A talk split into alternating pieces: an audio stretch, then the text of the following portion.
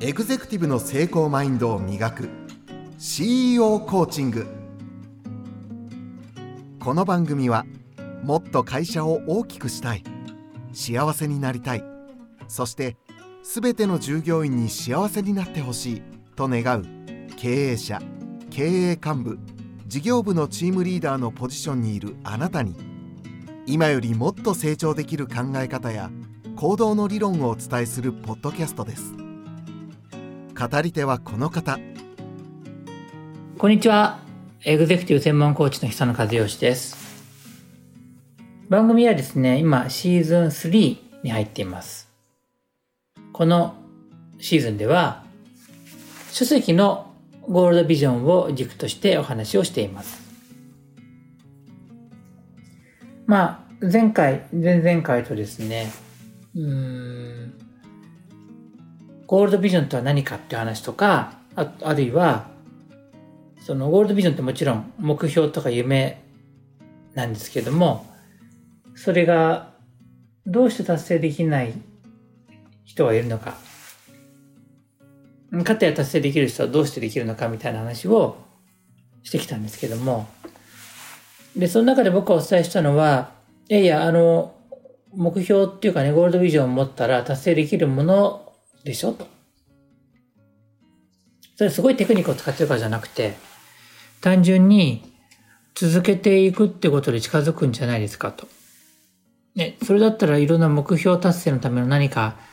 特別なことって必要ないんでしょうかっていうふうに取られる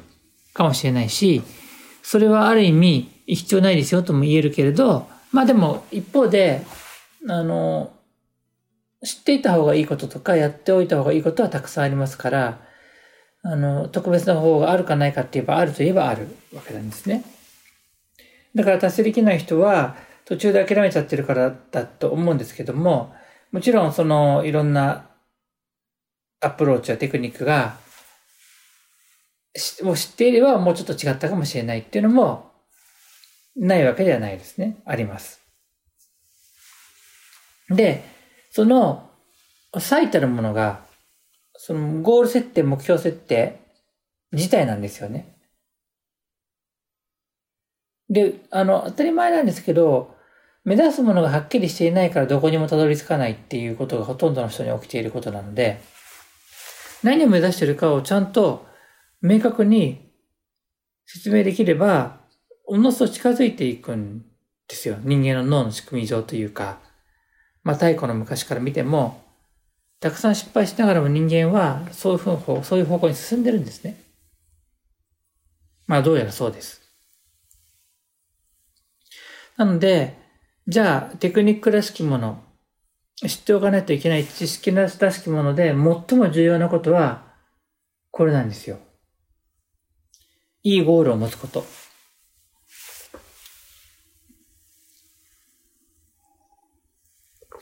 いいゴールを持つこと。え、いいゴールって何ですか？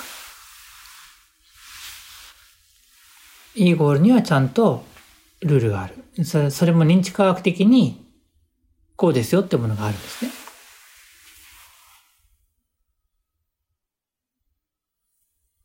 まあ、認知科学的にって言葉を加えなくてもいいんですけども、加えた方が皆さんがこう、すんなり納得するんですよね。で、それ自体はその通りなんだけれど、本当はなくてもよくて、これだけで分かってほしいんですよね。あの、できれば希望としては。夢は大きい方がいいと。で、夢は大きくなければいけないっていうのが認知科学ですね。前回の話でもお伝えしたように、あの、大きく求めれば大きく返ってくるんで、大きい方がいいに決まってるわけですよ。これをまず、あの、普通に、素直に、すんなり受け取っていただけると、もうこの後の話の入り方が全然違うと思うんですね。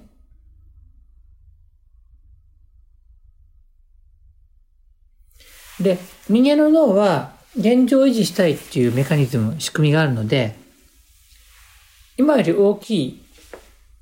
大きすぎる目標には無意識の抵抗をするんですね。それでいいと思うんですよ。しょうがないんですよ。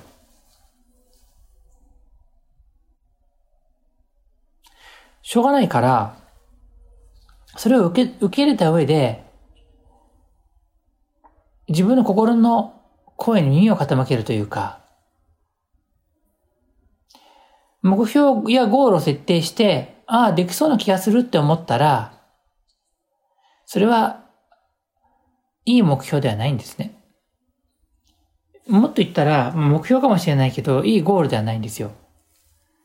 だゴールの定義を明確にしてないんで、こういうふうに言うと乱暴かもしれないけど、それはまあ目標としてはいいけれど、その、ゴールですらないと言っても過言ではないぐらい、なんです。つまりゴールっていうのは、現状の外にあったり、手が届かないぐらいのものにするっていうのをゴールというふうに定義したとしたならば、あ、設定した瞬間にこれならできそうって思うのはゴールでもないという。もちろんゴールはね、いや、そうじゃなくて、目標とほとんど同じ意味で捉えれば、その達成できるようなゴールを設定すると何が悪いんですかって話になるし、言葉の話になるんで、こだわらないんですけども。そういう意味で僕は夢っていう言葉の方が使いやすいなと思っていて、あの手が届きそうな夢っていう五感を聞いたときに、言葉の感じで、うん、それはなんか、ちょっと小さい夢っていうか、もうちょっと大きくしたらって言いたくなるわけで、夢っていうのは手が届きな、届かなさそうに感じるものぐらいはいいでしょっていう意味で、それはゴールドビジョンに近いんですけども、まあ、目標、ゴール、夢の言葉の違いの話をする必要が、ここで主で、主たるテーマではないんですけど、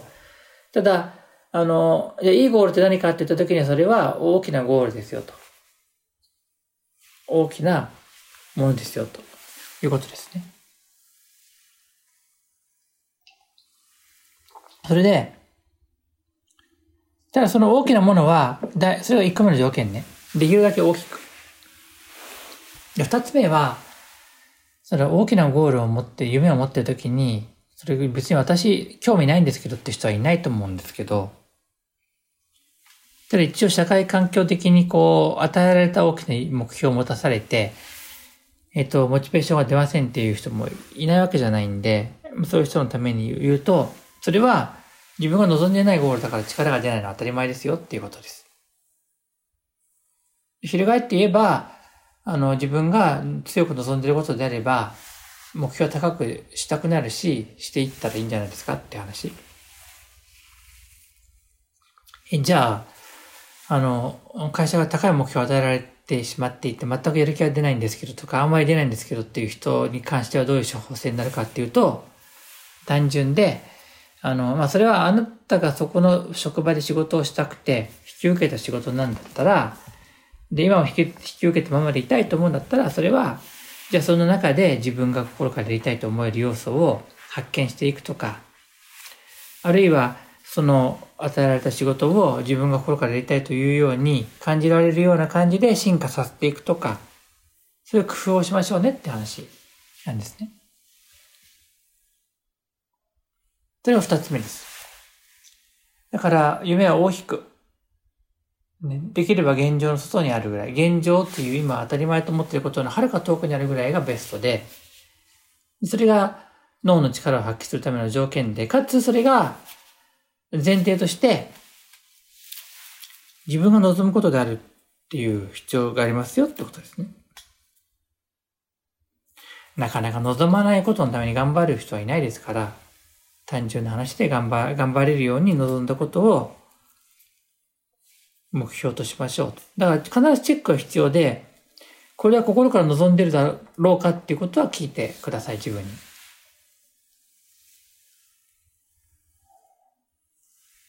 もちろんね、望んでないなって気がついちゃってね、じゃあやめたってならないじゃないですか。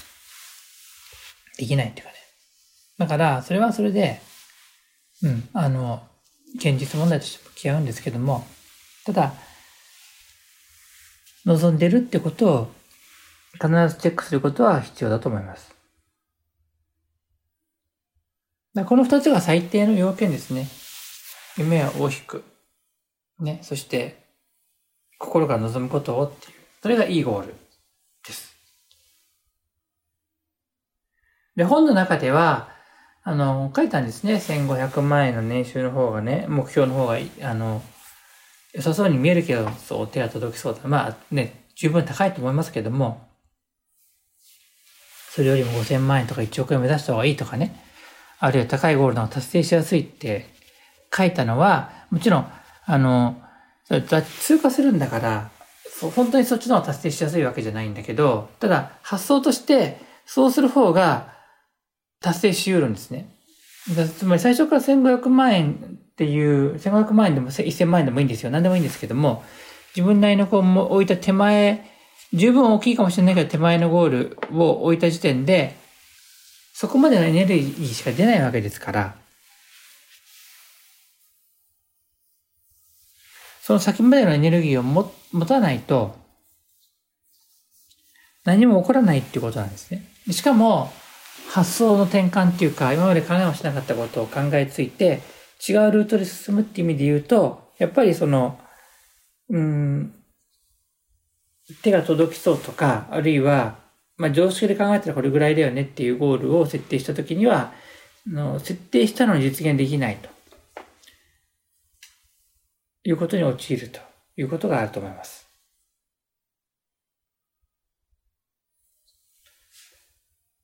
だから高い方が、高ければ高い方が人間の脳が力を出すんですよ。その力を出してることを、ちゃんとその高い目標を持ったからっていうふうに理解して、それをさらに継続的に引き、引き続き出してあげるっていうことが、どうしても我々には必要なんだろうなって思うわけですね。で、あとね、もう一つよく聞かれるのが、燃え尽き症候群なんですけども、これはね、あの、いろんなケースがあるんで一概には言えないんですけども、ここで言う場合には、ゴールを達成しちゃったら燃え尽きちゃうってことですね。それはいろんなケースってあると思うんですよね。あの、なんか小こう小さなっていうか、一個のプロジェクトを終えて、しばらく何もする気は起きないっていうのもあるし、30年間勤めてきて定年を迎えて、で、目標を失うってこともあると思うし、子育てをしていて子供が大きくなって自分って何なんだろうって思ったりすることもあるだろうし、うーん、そうですね。まあ家族の介護をしていて、まあ介護してると当然、あの、高齢なのでいずれ亡くなると思うんですけども、その時に目標を失うってこともあるだろうし、いろんな場面でその、燃え尽きっていうふうに言い切るかどうかは別としても、ポカーンとなって空白、空白空いて、あれ、何、何、何すればいいんだろうとか、やることなくなっちゃったなとか、そういうことってあるわけですね。それは人間の必然で、目標を設定、ゴールを設定したらそれを達成するように行動するわけだから、達成しちゃったらなくなるに決まってるわけですよ。だから誰もが思いつくように、あ、何か新しい目標を持たないといけないんだなと、生きがいを持たなきゃいけないんだなってことになるわけです。で、必ずこれが起きるって分かってたら、心が大事ですよ。必ず達成したら元気なくなっちゃうんで、えってことは、あらかじめ準備しといたらどうですか？達成する前に、次の目標を探したらどうですかと。もうすぐ達成するんだから、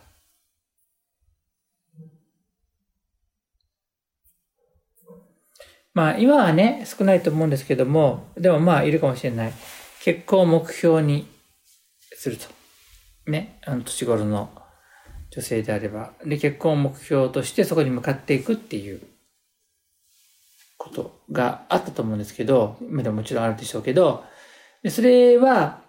ね、そこがゴールじゃちょっとね、その先がね、力なくなっちゃうでしょ？だから、最初から、あ知っといてね、ゴール達成しちゃうと、エネルギーがなくなるんだと。元気がなくなって燃え尽きちゃうんだと。だから、ゴールを達成するより手前の段階、前の段階で次の目標、その次の目標を考えておく必要があるんだなっていう。人間の脳は目標があるとそこに向かって進むけど、目標がないとそこに向かって、どこに向かって進むことができないですよって話。で、じゃあ最後に、今日の話の最後に、その目標単一1個でいいんですかって話がある。で、答えはもちろん1個じゃダメですよっていうかね、